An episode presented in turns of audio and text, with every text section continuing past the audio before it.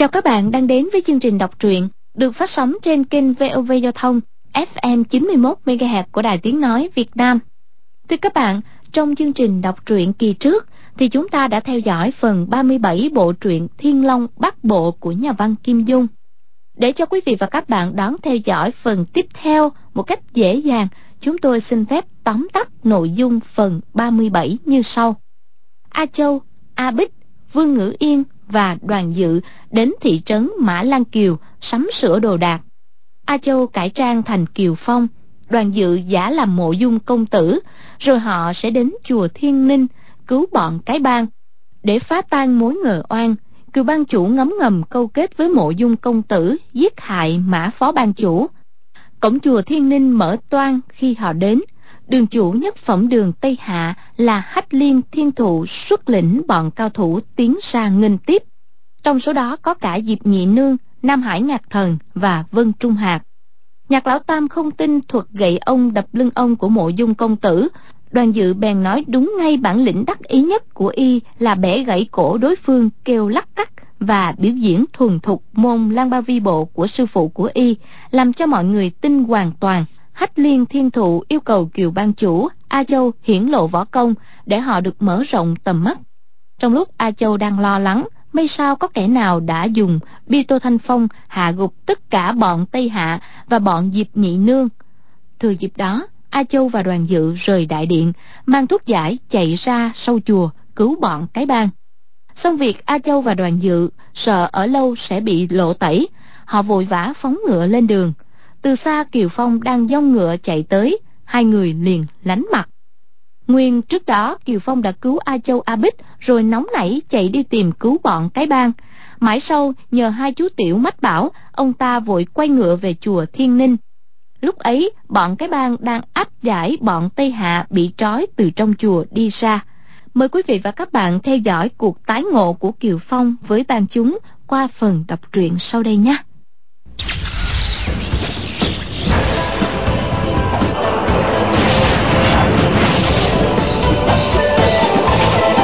Thiên Long Bát Bộ.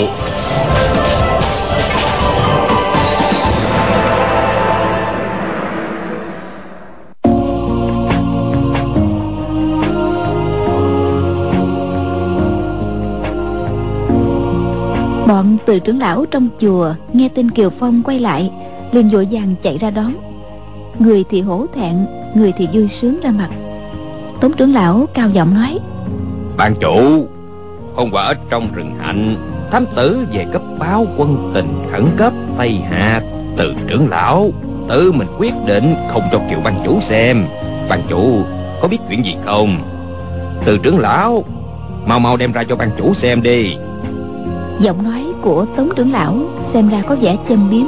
Từ trưởng lão mặt mày sượng sùng, lấy viên giấy bên trong cục sáp ông, thở dài đưa cho Kiều Phong rồi nói: Ta quá là nhầm lẫn. Kiều Phong lắc đầu không cầm. Tống trưởng lão chan lên, cầm lấy viên giấy mở ra, lớn tiếng đọc: Khải bẩm bang chủ, thuộc hạ nghe nói tướng quân Hách Liên Thiết Thủ của Tây Hạ dẫn các cao thủ nhất phẩm đường qua Trung Nguyên đối phó với bản bang. Bọn họ có một loại đạo khí rất ghê gớm, khi phóng ra tuyệt không mùi vị, ai mà trúng phải thì không cử động được. Khi gặp bọn chúng phải bịt mũi lại, khống chế thủ lãnh để cướp lấy giải dược, có mùi hôi thối kinh người. Nếu không cực kỳ nguy hiểm. Khẩn cấp, khẩn cấp. Dịch đại bù, thuộc hạ Đại Tín Đà bẩm báo. Tống trưởng lão đọc xong cùng bọn Ngô trưởng lão, Hề trưởng lão nét mặt hầm hầm nhìn Từ trưởng lão. Bạch Thế Kính nói: Dịch đại bù huynh đệ gửi tin khẩn cấp về cũng còn đúng lúc, tiệt thời chúng ta không kịp mở ra xem. Cũng may anh em chỉ bị một phen quặn vía, không ai bị thương tổn. Bang chủ, tất cả bọn thuộc hạ xin chịu lỗi. Bang chủ đại nhân đại nghĩa, lượng thứ cho. Ngô trưởng lão nói: Bang chủ vừa đi khỏi, anh em đã ra nông nỗi này. Không nhờ bang chủ và Mộ Dung công tử kịp thời đến cứu thì toàn thấy cái bàn chết sạch rồi. Bang chủ mà không quay về, chủ thì đại cuộc, đứng đầu ban bang thì không có xong, hỏng bét hết. Kiều Phong ngạc nhiên hỏi lại: Mộ Dung công tử nào? Ngô trưởng lão nói: Gã tòa hoàng thành nói nàng lưu lao ban chủ chẳng nên để vào tay, kết giao bạn bè phóng có chi là khó. Chỗ khả tin rằng ban chủ cùng Mộ Dung công tử mới quen biết nhau bữa nay. Kiều Phong hỏi: Mộ Dung công tử, phải chăng Ngô lão nói đến Mộ Dung Phục? Ta chưa gặp y lần nào. Từ trưởng lão cùng bốn lão Tống, Hề, Trần, Ngô mặt mày ngơ ngác, ai nấy ngớ ra nghĩ bụng: Vừa mới đây y cùng Mộ Dung công tử dắt tay nhau vào giải độc cho mọi người, sao bây giờ bảo chưa biết Mộ Dung công tử? Hề trưởng lão suy nghĩ một lát, tỉnh ngộ ra rồi nói: Phải rồi, công tử vừa rồi chỉ tự xưng họ Mộ Dung, chứ có bảo là Mộ Dung Phục đâu. Trong thiên hạ người họ Mộ Dung hàng ngàn hàng vạn, chẳng có gì là lạ. Trần trưởng lão nói: Y đề thơ trên tường, khẩu khí gậy ông đập lưng ông, không phải Mộ Dung Phục thì còn ai? Bỗng có một giọng nói quái gở xen vào: Gã công tử nhã nhép kìa, công phu gì cũng biết, lại còn tinh diệu hơn chính chủ nhân nữa, mà còn không phải Mộ Dung Phục ư? Chính là hắn, nhất định là hắn rồi. Mọi người nhìn xem ai nói, thì ra lão Nam Hải Ngạc Thần, mắt nhỏ như mắt chuột, râu ngắn mặt vàng. Lão trúng độc bị trói, không nhịn được nữa nên xen vào nói góp. Kiều Phong lạ lùng hỏi: Thế ra Mộ Dung Phục đã đến đây rồi ư? Nam Hải Ngạc Thần giận dữ y chửi: Đồ thúi tha, chính người vừa mới dắt tay Mộ Dung Phục đến đây, không biết dùng tà thuật gì khiến cho lão già mềm như úng. Người mau thả lão già ra, nếu không... Lão ấp úng không biết nếu không thì sao, nghĩ đi nghĩ lại chỉ đằng hắn mấy tiếng. Kiều Phong nói: Người xem ra cũng là một cầu thủ võ lâm, sao lại ăn nói lăng nhăng như vậy? Ta đến đây từ bao giờ, lại cùng Mộ Dung Phục dắt tay đi vào ư? Thật là quan đường cổ quái. Nam Hải Ngạc Thần tức đến thở hồng hộc, gầm lên: Thằng Kiều Phong, thật uổng cho ngươi á, là tức ban chủ cái bàn mà lại nói nàng lao toét đến vậy. Nè các huynh đệ lớn nhỏ, có phải Kiều Phong vừa đến đây hay không? Tướng quân chúng ta chẳng mời y ngồi xuống uống trà là cái gì chứ? Bọn Tây Hạ đồng thanh đáp: Đúng vậy, Mộ Dung Phục biểu diễn lăng ba di bộ, Kiều Phong đứng vỗ tay khen, không lẽ còn giả được hay sao? Ngô trưởng lão kéo tay áo Kiều Phong khẽ nói: Ban chủ, người hoàng minh lối lạc, không làm việc ám muội. Chuyện ban chủ mới đến đây chẳng nên cãi làm gì. Kiều Phong nhăn nhó cười gượng nói: Ngô tứ ca, đến tứ ca cũng không tin ta nữa hay sao? Ngô trưởng lão liền lấy chiếc bình thuốc giải đưa ra nói: Ban chủ, thuộc hạ trả lại chiếc bình này, không chừng mai sau có việc dùng đến đó. Kiều Phong ngạc nhiên: Trả lại cho ta ư? Sao lại trả lại cho ta? Ngô trưởng lão nói: Bình thuốc giải này ban chủ vừa mới đưa cho thuộc hạ, không lẽ quên rồi ư? Kiều Phong sững sờ hỏi lại: Hả, có thực Ngô tứ ca vừa mới gặp ta hay không? Ngô trưởng lão thấy ông ta cãi tới cùng, trong lòng vừa thấy không vui lại vừa cảm thấy băn khoăn. Còn Kiều Phong tuy xét việc tinh minh mau lẹ, nhưng cũng không thể đoán ra lúc nãy đã có người giả dạng mình đến Thiên Ninh tự cứu người. Chàng nghĩ thầm trong việc này ắt có âm mưu trọng đại. Ngô trưởng lão, Hề trưởng lão đều là người thẳng thắn, quyết không làm trò gian dối. Nhưng kẻ bày mưu tính kế phải vô cùng lợi hại, bố trí tinh vi, mà nhằm mục đích gì chàng cũng không rõ. Quần hào cái bang được giải cứu, vốn dĩ ai nấy đều cảm kích, nhưng nay thấy Kiều Phong nhất quyết phủ nhận lại chuyển sang kinh ngạc.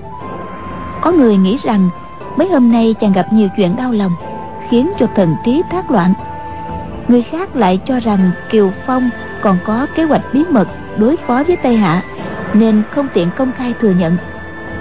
Có người lại cho rằng Mã Đại Nguyên quả đúng là bị chàng nhờ tay Mộ Dung Phục giết đi, lúc nãy nghe toàn quan thanh châm biếm, e ngại gian mưu bại lộ nên khăng khăng chối là mình không quen biết gì với họ Mộ Dung. Còn có kẻ thì đoán chàng muốn quay lại ngôi ban chủ nên sắp đặt kế sách. Người lại cho rằng chàng là người khất đan, ra tay hại cả Tây Hạ lẫn Đại Tấn. Mỗi người nghĩ một nẻo, nên nét mặt kẻ thì hoài nghi, người thì sùng kính, kẻ lại băn khoăn, phẫn nộ, hoặc khinh bỉ, hận thù. Kiều Phong thở dài một tiếng, nói: Dù sao thì các vị huynh đệ đều đã thoát hiểm rồi. Kiều Phong này xin cáo biệt. Nói xong, chàng chắp tay từ giã, xoay người nhảy lên ngựa, ra roi chạy ngay. Bỗng nghe Từ trưởng lão gọi to: Kiều Phong, hãy đi, đã cẩu bụng lại. Kiều Phong dừng ngựa hỏi: Đã cẩu bụng ư? Ta đã trao trả từ lúc còn ở rừng hạnh kia mà.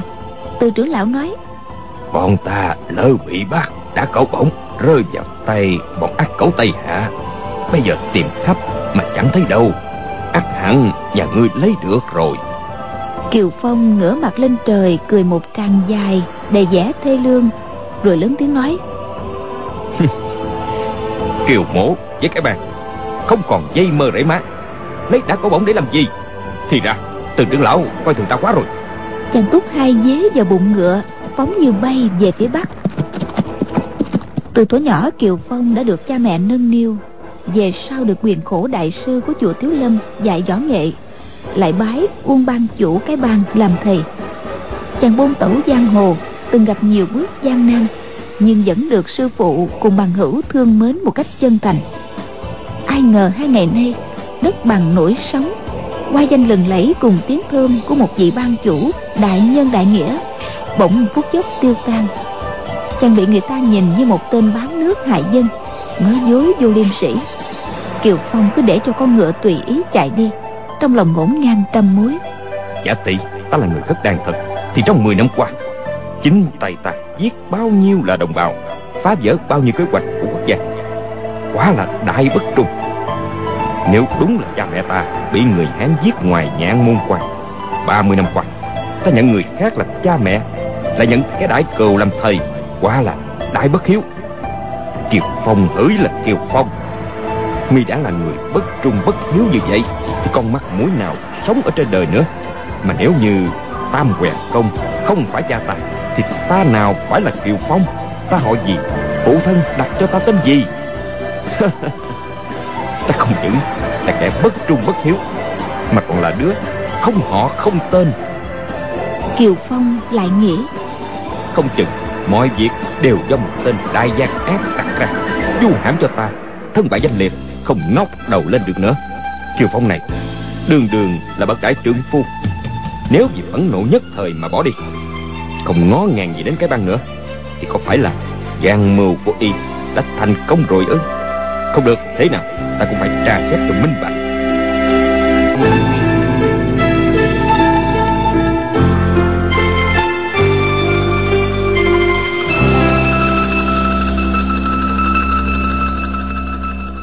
Chàng suy nghĩ một hồi rồi quyết định việc đầu tiên là phải về núi Thiếu Thất tỉnh Hà Nam, hỏi lại Tam Hòa Công về thân thế lai lịch của mình. Sau đó sẽ vào chùa Thiếu Lâm khấu kiến Huyền Khổ đại sư để xin chỉ bảo chân tướng. Hai người này xưa nay thương yêu mình khôn xiết, chắc không nỡ giấu giếm.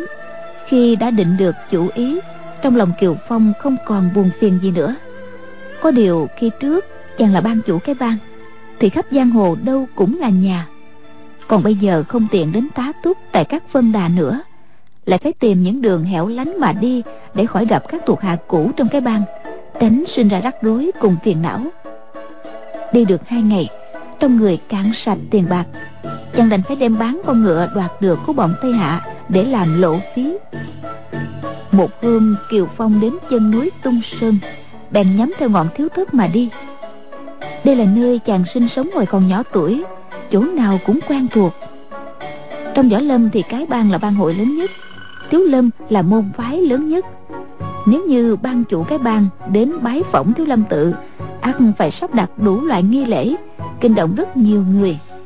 Vì thế mà từ lúc nhậm chức ban chủ Cái Bang đến nay, hàng năm chàng chỉ sai người đem đồ nhu dụng cùng quà cáp về vấn an cha mẹ và ân sư, chứ chưa có tự về thăm. Đến nay Kiều Phong mới quay về Cố Lý, nghĩ đến 1-2 giờ nữa sẽ rõ thân thế vốn mơ hồ, nên dù vốn là người trấn tĩnh trầm ổn, trong lòng chàng cũng thấy nao nao. Nhà cũ của chàng ở về phía đông núi Thiếu Thất. Kiều Phong rảo bước theo sườn núi, đến một khu vườn rau có cây táo lớn.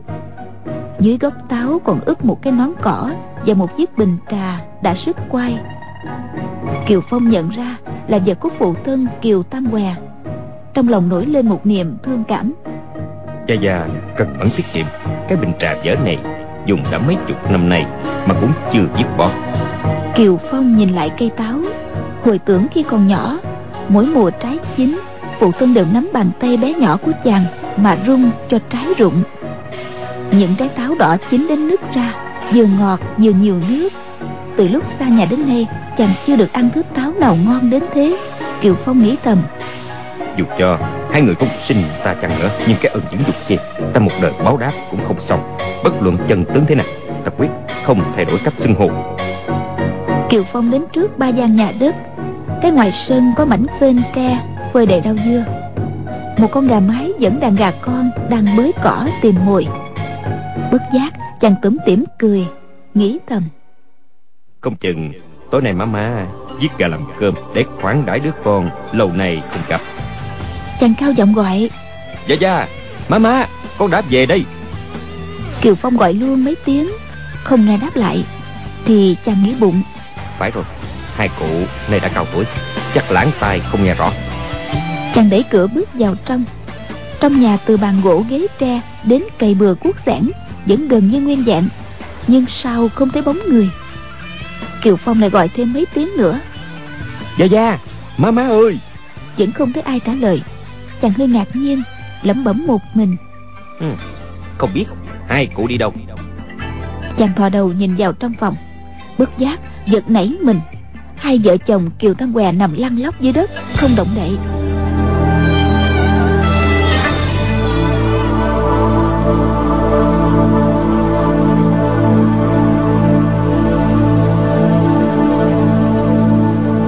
Kiều Phong nhảy sổ ngay vào, nâng mẫu thân dậy thì thấy bà đã tắt thở, nhưng thân vẫn còn hơi ấm, rõ ràng là mới chết chưa đầy một giờ.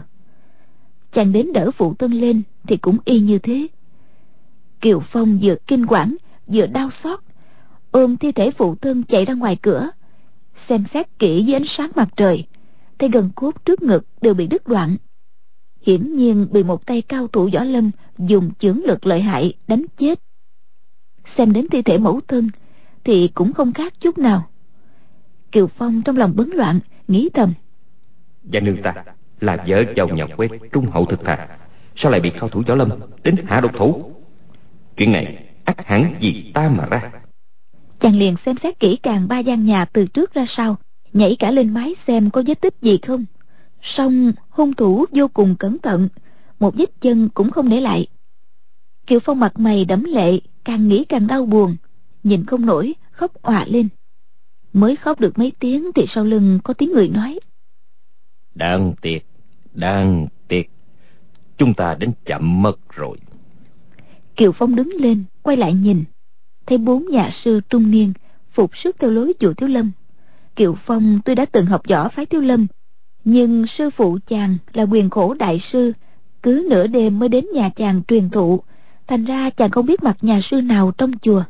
Lúc này trong lòng chàng đau khổ, thấy người ngoài đến mà cũng không cầm được nước mắt. Một nhà sư dáng người cao cao, mặt đầy vẻ giận dữ, lớn tiếng quát mắng, Kiều Phong, con người như người thật không bằng chó lợn.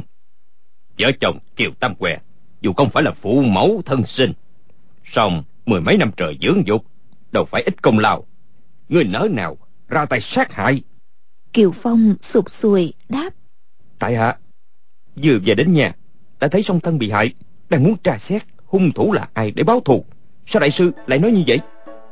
Nhà sư cao tức giận đáp, dòng dông khất đàn, tâm địa như làn soi, hành động như cầm thú, chính tay người hạ sát nghĩa phụ nghĩa mẫu. Tiếc rằng bọn ta đến chậm mất một chút. Họ Kiều kia, người muốn đến núi Thiếu Thất làm càng, e rằng không dễ dàng đâu. Nói xong dung chưởng đánh vào ngực Kiều Phong.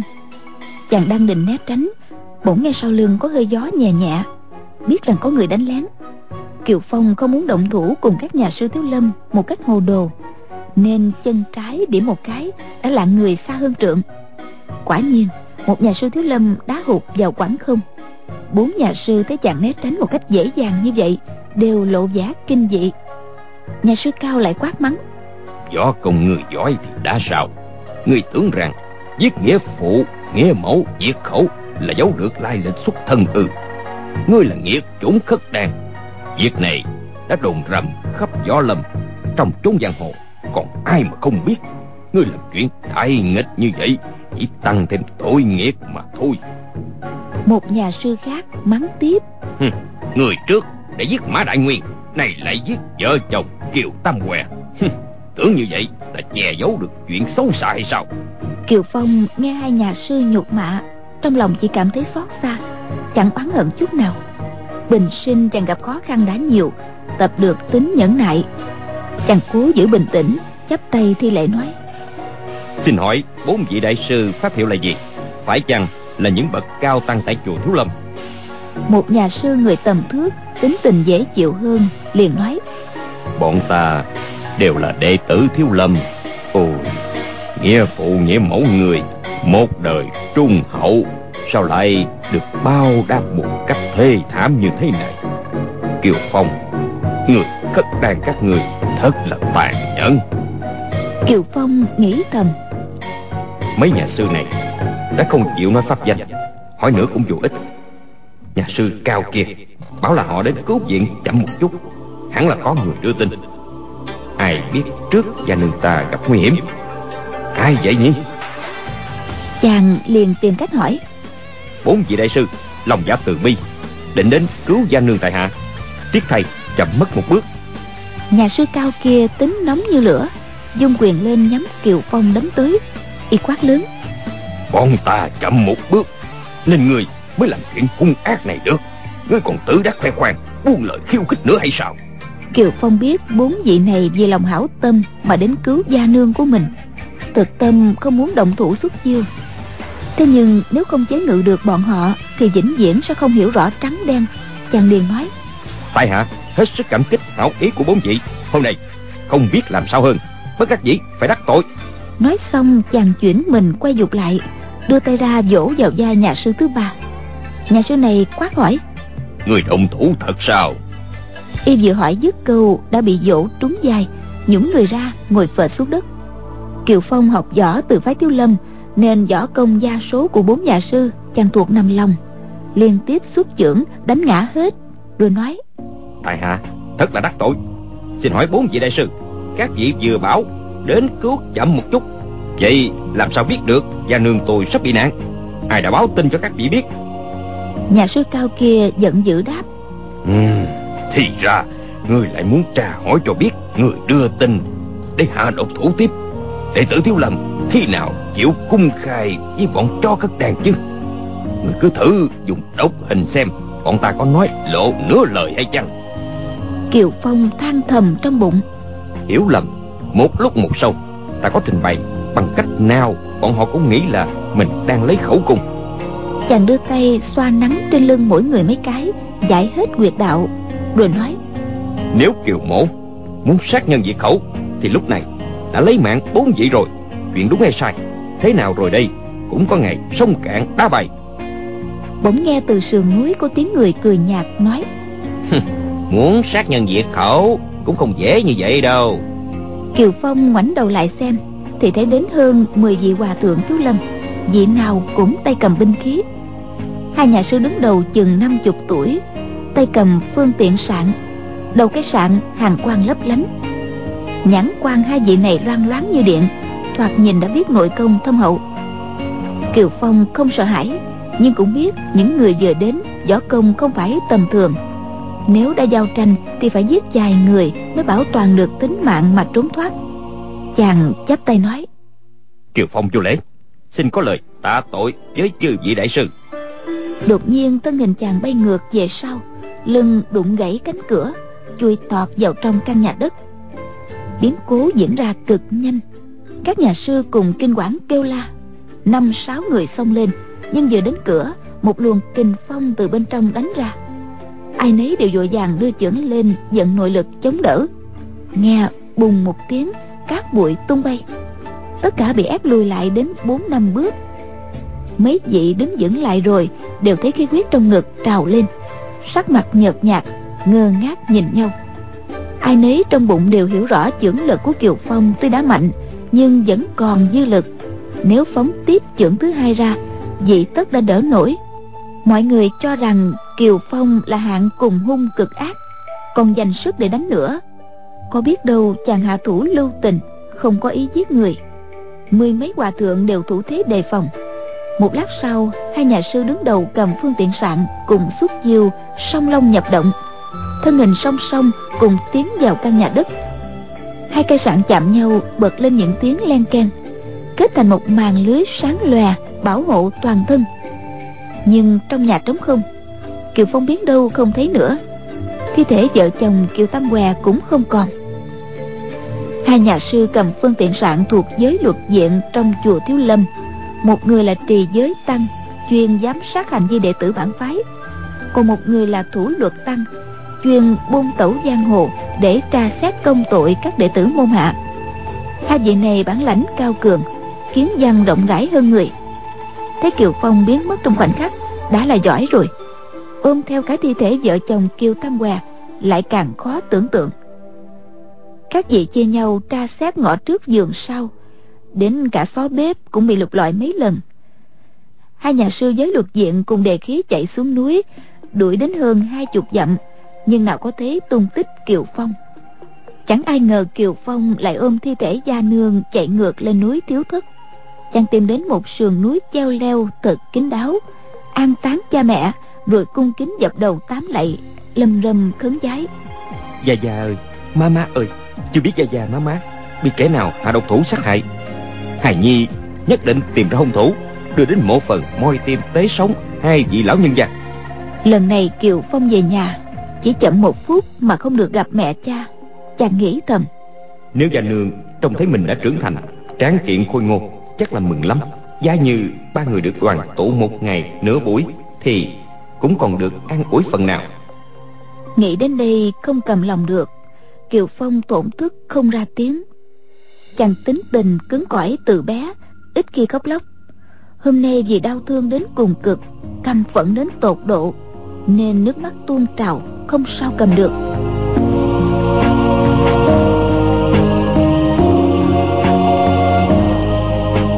Đột nhiên chàng nghĩ ra một chuyện quan trọng, kêu thầm: Thôi nguy rồi, ân sư ta là Huyền Khổ đại sư không chừng cũng bị nguy hiểm. Kiều Phong bỗng hiểu ra mấy việc. Hung thủ giết già nương chỉ nửa giờ trước khi ta về đến nhà, không phải là chuyện ngẫu nhiên. Y đã dự mưu hạ thủ xong rồi lập tức thông báo cho chùa Thiếu Lâm rằng ta đang lên núi Thiếu Thất giết 2 ông bà già để diệt khẩu. Các nhà sư đó tấm lòng nghĩa hiệp, thế nào cũng đến cứu viện, rồi chạm trán với ta. Hiện nay chỉ còn một người biết rõ thân thế của ta là Huyền Khổ sư phụ. Ta phải đề phòng hung thủ lại ra tay, rồi đem hết tội lỗi trút lên đầu mình. Kiều Phong nghĩ đến Huyền Khổ đại sư vì mình mà phải chịu nguy hiểm, bất giác ruột nóng như lửa đốt, vội vàng cất bước chạy thẳng lên chùa Thiếu Lâm. Chẳng biết rõ cao thủ trong chùa đông như kiến, nhất là mấy vị lão tăng trong Đạt Ma Đường mang tuyệt kỹ kinh người. Nếu mình thò mặt ra, tất nhiên bị chư tăng dây đánh, khó lòng thoát thân. Do đó chàng chỉ tìm những nẻo đường hoang vắng, chông gai, cỏ rậm mà chạy. Quần áo bị móc rách bươm, ống chân máu chảy đầm đìa, nhưng chàng cũng không coi vào đâu. Lòng vòng theo đường nhỏ lên núi, xa thêm gấp rưỡi, chàng chạy mất hơn 1 giờ mới lên đến sau chùa. Lúc đó trời đã tối mịt. Chàng trong lòng vừa mừng vừa lo. Mừng là vì trời tối dễ bề ẩn nấp, lo là vì hung thủ nhân lúc đêm tối đánh lén, mình khó tìm ra tung tích. Mấy năm qua Kiều Phong ngang dọc giang hồ, ít khi gặp kình địch, nhưng lần này địch thủ không những võ công cao cường, mưu mô quỷ quyệt, mà lại chưa lộ diện. Chùa Thiếu Lâm tuy là đầm rồng hang cọp, nhưng đâu có đề phòng có người đến ám toán. Nếu như hung thủ đánh lén thì e rằng Huyền Khổ đại sư khó mà thoát được tai kiếp. Kiều Phong cũng biết mình đang rất dễ bị hiềm nghi, Nếu như lúc này Huyền Khổ đại sư đã bị ám toán, không ai nhìn thấy hung thủ hình dạng thế nào, chàng bị người ta phát giác lén lút vào chùa, thì dù có trăm cái miệng cũng không cãi nổi. Nếu lúc này Kiều Phong chỉ nghĩ đến mình thì đã tránh khỏi chùa Thiếu Lâm càng xa càng tốt. Nhưng một là lo lắng đến sự an nguy của ân sư Huyền Khổ đại sư, hai là muốn nhân cơ hội này tróc nã hung thủ, báo thù cho gia nương. Nên dẫu cực kỳ nguy hiểm, chàng cũng không coi vào đâu. Kiều Phong ở núi Thiếu Thất hơn chục năm, nhưng chưa hề bước chân vào trong chùa Thiếu Lâm. Thành thử phương hướng các phòng ốc tòa viện hoàn toàn không biết gì, cũng chẳng hiểu Huyền Khổ đại sư ngụ tại nơi nào. Chàng nghĩ bụng, nếu ta gặp được ân sư bình an vô sự, trước tiên bấm rõ nội tình để lão nhân già để ý đề phòng, sau đó sẽ hỏi thân thế lai lịch, may ra ân sư có thể đoán được hung thủ là ai. Trong chùa Thiếu Lâm, điện đường diện lạc nhiều vô kể, đông một tòa tây một tòa, rải rác khắp các sườn núi. Huyền Khổ đại sư không giữ chức vụ gì quan trọng, trong chùa ít ra cũng có tới 20 cao tăng pháp hiệu chữ Huyền, ăn mặc giống nhau. Trong đêm tối biết tìm ông nơi đâu, Kiều Phong tính thầm trong bụng. Chỉ còn cách khống chế một nhà sư Thiếu Lâm, bắt y dẫn mình đến gặp Huyền Khổ sư phụ, sau đó sẽ nói rõ việc bất đắc dĩ rồi trịnh trọng xin lỗi ông ta. Thế nhưng không được, tăng chúng Thiếu Lâm phần nhiều coi trọng nghĩa khí, nếu hiểu lầm ta mưu toan điều gì bất lợi cho Huyền Khổ đại sư, hẳn là thà chết chứ không chịu khuất phục, dẫn đến nơi. Thôi, ta đành xuống nhà bếp tìm một gã quả công bắt y dẫn đường. Nhưng hạng người này dĩ tất để biết chỗ ở của sư phụ mình. Chàng nhất thời chưa biết làm thế nào, qua tòa viện nào cũng phục ngoài cửa sổ nghe ngóng, hy vọng tìm được chút manh mối. Tuy chàng thân thể khôi dĩ, nhưng thân thủ nhanh nhẹn, trồi lên hợp xuống nhẹ nhàng như mèo, khiến chẳng một ai hay biết hết. Kiều Phong cứ dần dần mà tiến đến bên một tòa nhà nhỏ, bỗng nghe bên trong có người nói: Phương trưởng, có việc cần thương nghị gấp, mời sư thúc lập tức đến chứng đạo viện. Nghe một giọng già nua trả lời: Được rồi, ta sẽ đến ngay. Kiều Phong nghĩ thầm: Phương trưởng triệu tập các lão tăng để bàn việc quan trọng, không chừng sư phụ ta cũng có mặt, ta nên theo vị này đến chứng đạo viện. Nghe kẹt một tiếng, cánh cửa mở, hai nhà sư đi ra. Nhà sư già đi về hướng tây, còn nhà sư trẻ rảo bước về hướng đông, chắc là đi truyền tin chỗ khác. Kiều Phong nghĩ thầm: Vị lão tăng này được phương trưởng mời đến hội họp, chắc là vai vế cực cao. Chùa Thiếu Lâm không phải tầm thường, người có thân phận cao, tất nhiên võ công thâm hậu. Nghĩ vậy, chàng không dám theo sát, chỉ nhìn bóng sau lưng, thấy vị lão tăng đi thẳng vào một tòa nhà ở hướng tây. Kiều Phong đợi ông ta vào trong, rồi mới đi vòng ra phía sau, xem kỹ chung quanh không có ai, mới phục xuống bên cửa sổ nghe ngóng. Trong lòng chàng vừa bi phẫn vừa tức tối, tự nhủ: Kiều Phong này hung tẩu giang hồ, đối với đồng đạo chính phái chuyện gì cũng quang minh lỗi lạc, vậy mà hôm nay ta bắt buộc phải lén lút, nếu bại lộ hành tung thì thanh danh một đời Kiều mổ mất hết, còn mặt mũi nào mà nhìn ai.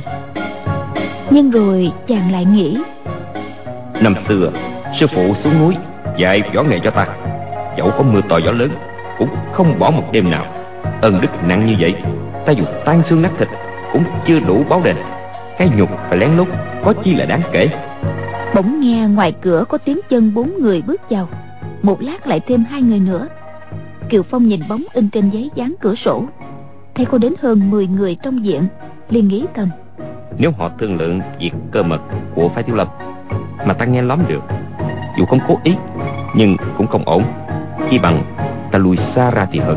Nếu sư phụ quả có ở trong đó, hung thủ lợi hại cỡ nào cũng không thể đả thương ông giữa đám đông cầu thủ. Đợi khi hội họp xong rồi, quần tăng phân tán, ta sẽ tìm cách gặp riêng sư phụ. Chàng đang rón rén lùi ra, bỗng nghe từ trong nhà vang lên tiếng tụng kinh. Kiều Phong không hiểu gì về kinh Phật, nhưng nghe thấy giọng trang nghiêm lại có chiều thương xót. Phải một thời gian khá lâu, chàng mới dần dần hiểu ra có việc gì không ổn. Chàng nghĩ thầm: Dường như các vị đang làm lễ cầu siêu hay tham thiền nghiên cứu kinh điển gì đó, xem ra sư phụ ta không có ở đây. Chàng lắng tai nghe kỹ, quả nhiên trong tiếng chư tăng tụng niệm không có giọng trầm trầm của Huyền Khổ đại sư. Trong lúc Kiều Phong vẫn chưa quyết định được nên tiếp tục chờ hay không, tiếng tụng kinh bỗng chấm dứt. Một giọng oai nghiêm cất lên: Huyền Khổ sư đệ, sư đệ còn có điều gì muốn nói nữa không? Kiều Phong cảm mừng, thầm nghĩ: Lão nhân già có ở trong này vẫn bình an, thì ra người không lên tiếng đọc kinh. Một giọng trầm trầm đáp lại. Kiều Phong nhận ra ngay thanh âm của thụ nghiệp ân sư Huyền Khổ đại sư. Ngài tiểu đệ thụ giới, tiên sư cho pháp hiệu là Huyền Khổ. Đức Phật tổ có nói đến 7 nỗi khổ trên đời, đó là sinh lão bệnh tử, gần kẻ không ưa, xa kẻ thân yêu, muốn điều không được. Tiểu đệ cố gắng thoát ra khỏi 7 nỗi khổ đó, mà chỉ mong độ được cho mình, chứ chẳng dám độ cho người. Nói ra càng thêm hổ thẹn. Cái nỗi khổ gần kẻ không ưa kia nguyên là một cảnh giới mà nhân sinh phải có. Gieo nhân nào thì ắt sẽ hai quả đó. Các vị sư huynh thấy tiểu đệ tránh được một nghiệp nên vui mừng mới phải. Giọng ông nói cực kỳ bình tĩnh, có điều dùng nhiều ngôn ngữ nhà Phật nên Kiều Phong không hiểu ý nghĩa ra sao. Lại nghe giọng oai nghiêm ban nãy tiếp lời: Mấy tháng trước đây, Huyền Bi sư đệ chết vào tay gian nhân. Chúng ta hết sức truy tìm hung thủ, tựa hồ như phạm vào hai giới, là giới sân và giới nộ. Tuy nhiên, cốt lõi của việc hàng ma phục quỷ, trừ gian diệt ác, cũng là phổ cứu thế nhân. Chúng ta học võ là để tuyên dương Phật Pháp, giải trừ khổ nạn cho chúng sinh. Kiều Phong nghĩ thầm, giọng nói uy nghiêm này chắc là của Nguyên Từ đại sư, phương trưởng chùa Thiếu Lâm. Lại nghe nói tiếp: Loại trừ một ma vương là cứu được vô số người đời. Sư đệ, kẻ đó phải chăng là cô Tô Mộ Dung? Kiều Phong nghĩ bụng, việc này lại dính líu đến nhà Mộ Dung đất Cô Tô. Nghe nói Huyền Bí đại sư bị ám sát tại nước Đại Lý, chắc họ nghi là Mộ Dung công tử hạ độc thủ. Lại nghe Huyền Khổ đại sư đáp: Phương trưởng sư huynh, tiểu đệ không muốn sư huynh cùng các vị sư huynh đệ phải lo lắng cho mình mà tăng thêm nghiệp báo. Kẻ kia nếu như biết buông dao đồ tể, quay đầu lại là thấy bờ ngay. Còn như chấp mê không tỉnh ngộ, là tự chuốc lấy cái đau khổ vào mình. Tướng mạo gã thế nào cũng bất tất đề cập đến nữa. Huyền Từ phương trưởng nói: Được rồi, sư đệ giác ngộ lớn, kiến thức cao, còn ta chưa dứt tính cầu chấp, thật không bằng được. Huyền Khổ nói: Tiểu đệ muốn được tĩnh tọa một lúc để sám hối. Huyền Từ đáp: Thôi được, sư đệ bảo trọng. Lại nghe tiếng cửa mở kèn kẹt, một nhà sư cao gầy từ từ đi ra. Sau ông một trượng là một đoàn người, tổng cộng 17 nhà sư. Cả 18 vị đều chắp tay trước ngực, cúi đầu mặc niệm, vẻ mặt trang nghiêm. Sau khi tăng chúng đi khỏi, trong nhà lại im lặng như tờ. Kiều Phong nhất thời chưa dám hiện thân gõ cửa. Bỗng nghe Huyền Khổ đại sư lên tiếng gọi: Khách từ xa đến, sao lại ngập ngừng không vào? Kiều Phong cả kinh, chàng nghĩ thầm: Ta nín thở bế khí, người khác đứng sát bên chưa chắc đã phát hiện ra. Sư phụ tính ta như vậy, nội công quá là cao cường. Chàng bèn đến trước cửa phòng cung kính nói: Sư phụ an hảo, đệ tử Kiều Phong khấu đầu bái kiến sư phụ.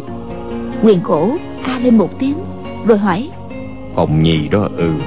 Ta đang nghĩ đến con đây, chỉ mong được gặp con một lần. Vào đây mau. Trong giọng nói đầy vẻ hoan hỉ, Kiều Phong cảm mừng, rảo bước tiến vào, quỳ xuống khấu đầu nói: Bình nhật, đệ tử ít khi được hầu hạ, được nhọc lòng sư phụ nhớ mong. Sư phụ, cường kiện, đệ tử vui mừng không xiết. Nói xong chàng ngẩng đầu lên nhìn sư phụ đăm đăm. Huyền Khổ đại sư nét mặt đang hòa ái tươi cười, nhìn rõ Kiều Phong với ánh đèn dầu, đột nhiên sắc mặt đại biến, đứng phát dậy run run hỏi: Người thì ra là người là Kiều Phong đó sao? Chính tay ta vậy được học trò giỏi thật. Vẻ mặt ông vừa kinh ngạc vừa thống khổ, dường như lẫn cả thương xót và tiếc nuối. Kiều Phong thấy trong giây lát mà nét mặt sư phụ đã biến đổi dị thường thì trong lòng kinh ngạc. Chàng nói: Sư phụ, hẳn như là Kiều Phong đấy mà. Huyền Khổ đại sư nói: Hay lắm. Ông nói 3 câu hay lắm liên tiếp rồi không nói gì nữa. Kiều Phong cũng không dám hỏi, lẳng lặng chờ xem sư phụ có điều chi dạy bảo. Ngờ đâu chờ mãi vẫn không thấy Huyền Khổ đại sư lên tiếng. Kiều Phong nhìn lên khuôn mặt sư phụ, thấy hình như đã cứng đờ, vẻ mặt không thay đổi chút nào. Chàng không khỏi giật mình, cầm tay đại sư thì thấy đã hơi lạnh, lại để tay lên mũi. Ôi thôi, sư phụ đã tắt thở từ lúc nào?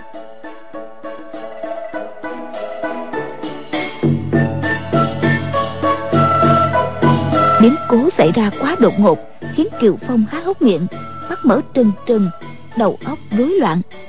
Sư phụ vừa trông thấy ta liền sợ hãi đến chết. Không thể như thế được, mặt ta có gì đáng sợ đâu, hay là người sớm đã bị thương rồi. Thế nhưng ông không dám xem xét thân thể của ân sư.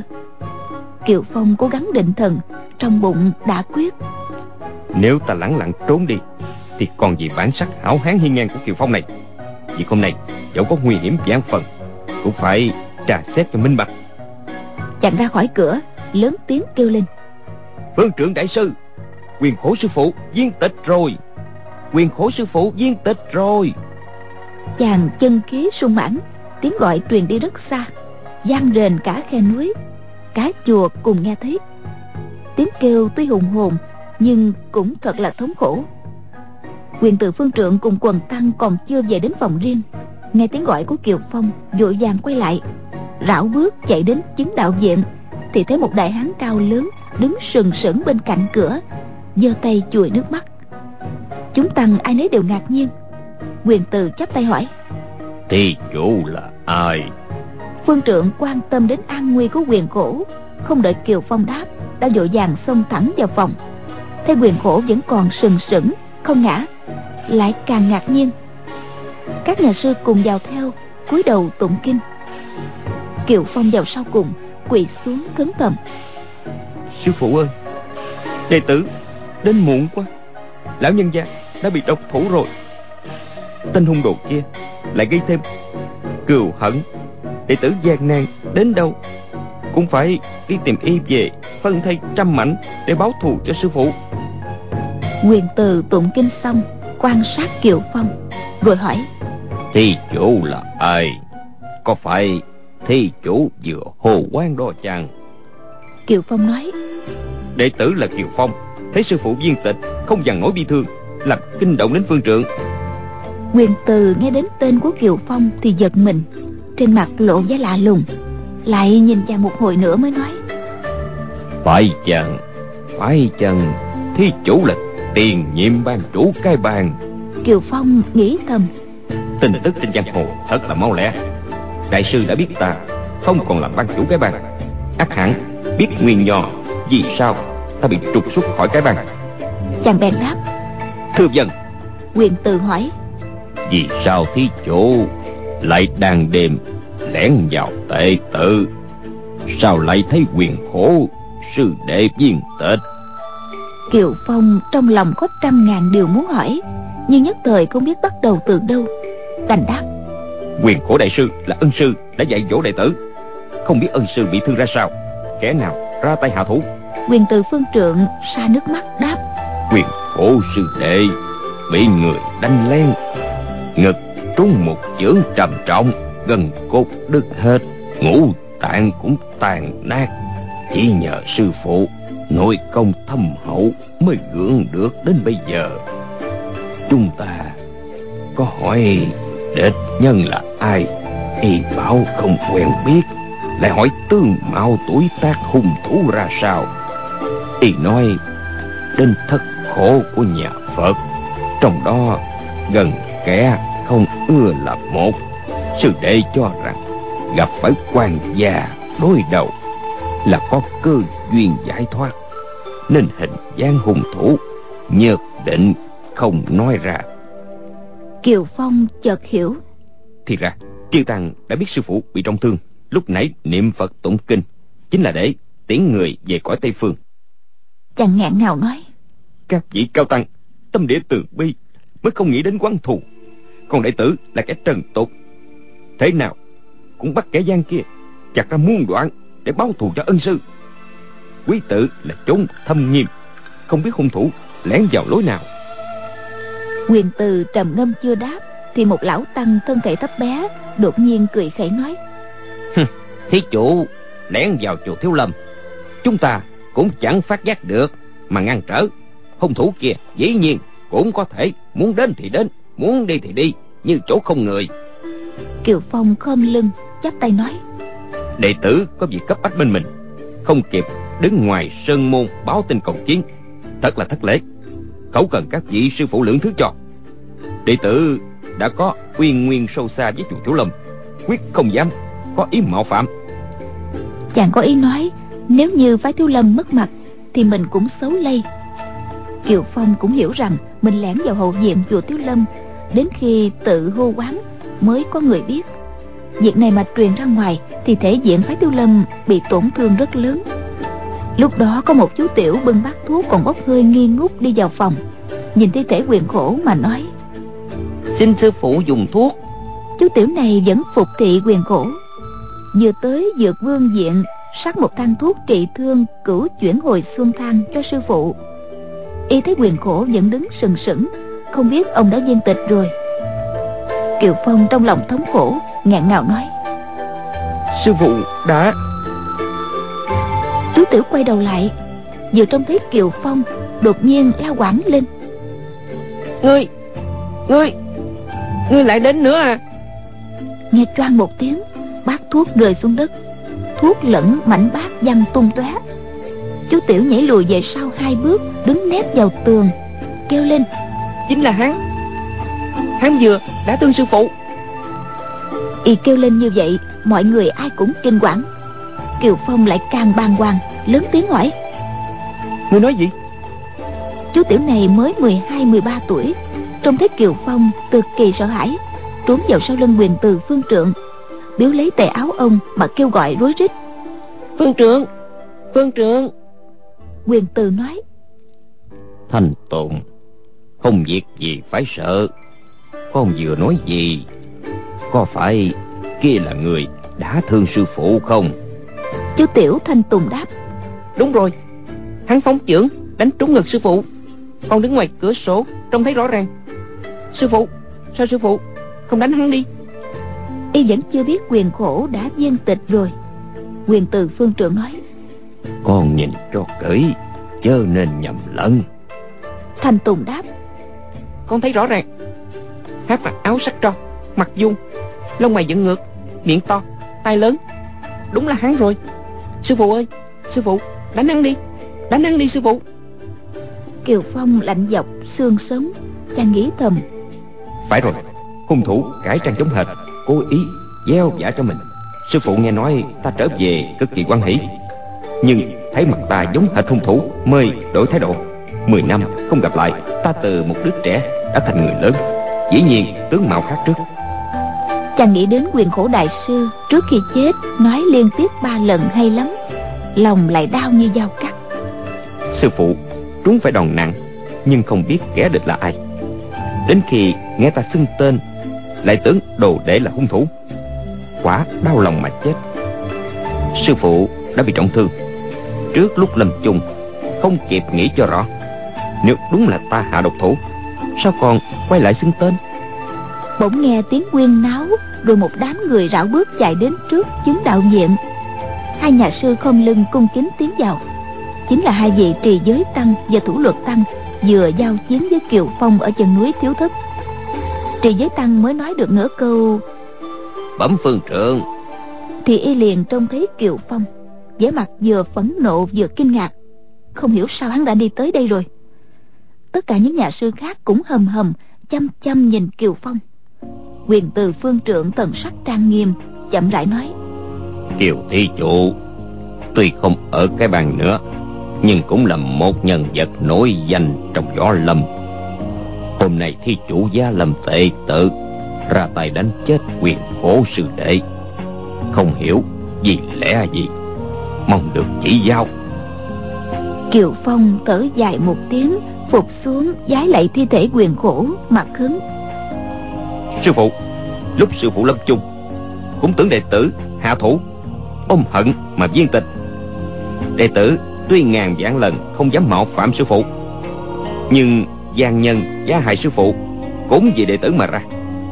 Hôm nay nếu đệ tử tự sát để tạ lỗi cũng không ân hận, nhưng vậy thì mối đại cừu của sư phụ không ai báo phục, đệ tử phải phạm vào sự tôn nghiêm của phái Thiếu Lâm, xin sư phụ tha thứ. Chàng nấc lên hai tiếng rồi thổi mạnh, hai đĩa đèn dầu lập tức tắt ngóm, trong phòng tối đen như mực. Kiều Phong khi khấn nguyện đã tính toán kế sách thoát thân. Chàng vừa thổi tắt đèn, tay trái tung chưởng đẩy vào sau lưng Thủ Luật Tăng. Phát chưởng đó dùng kình lực nhu hòa, không làm tổn thương nội tạng của y, nhưng lại đẩy thân hình cao to của y bay ra khỏi cửa.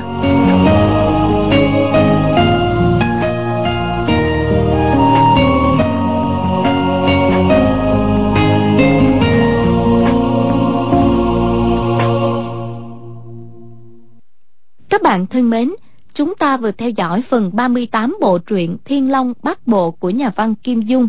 Mời quý vị và các bạn đón theo dõi phần tiếp theo được phát sóng trên kênh VOV Giao thông FM 91MHz của Đài Tiếng Nói Việt Nam. Hãy gửi những ý kiến của quý vị và các bạn vào địa chỉ email đọc truyện vovavong@gmail.com.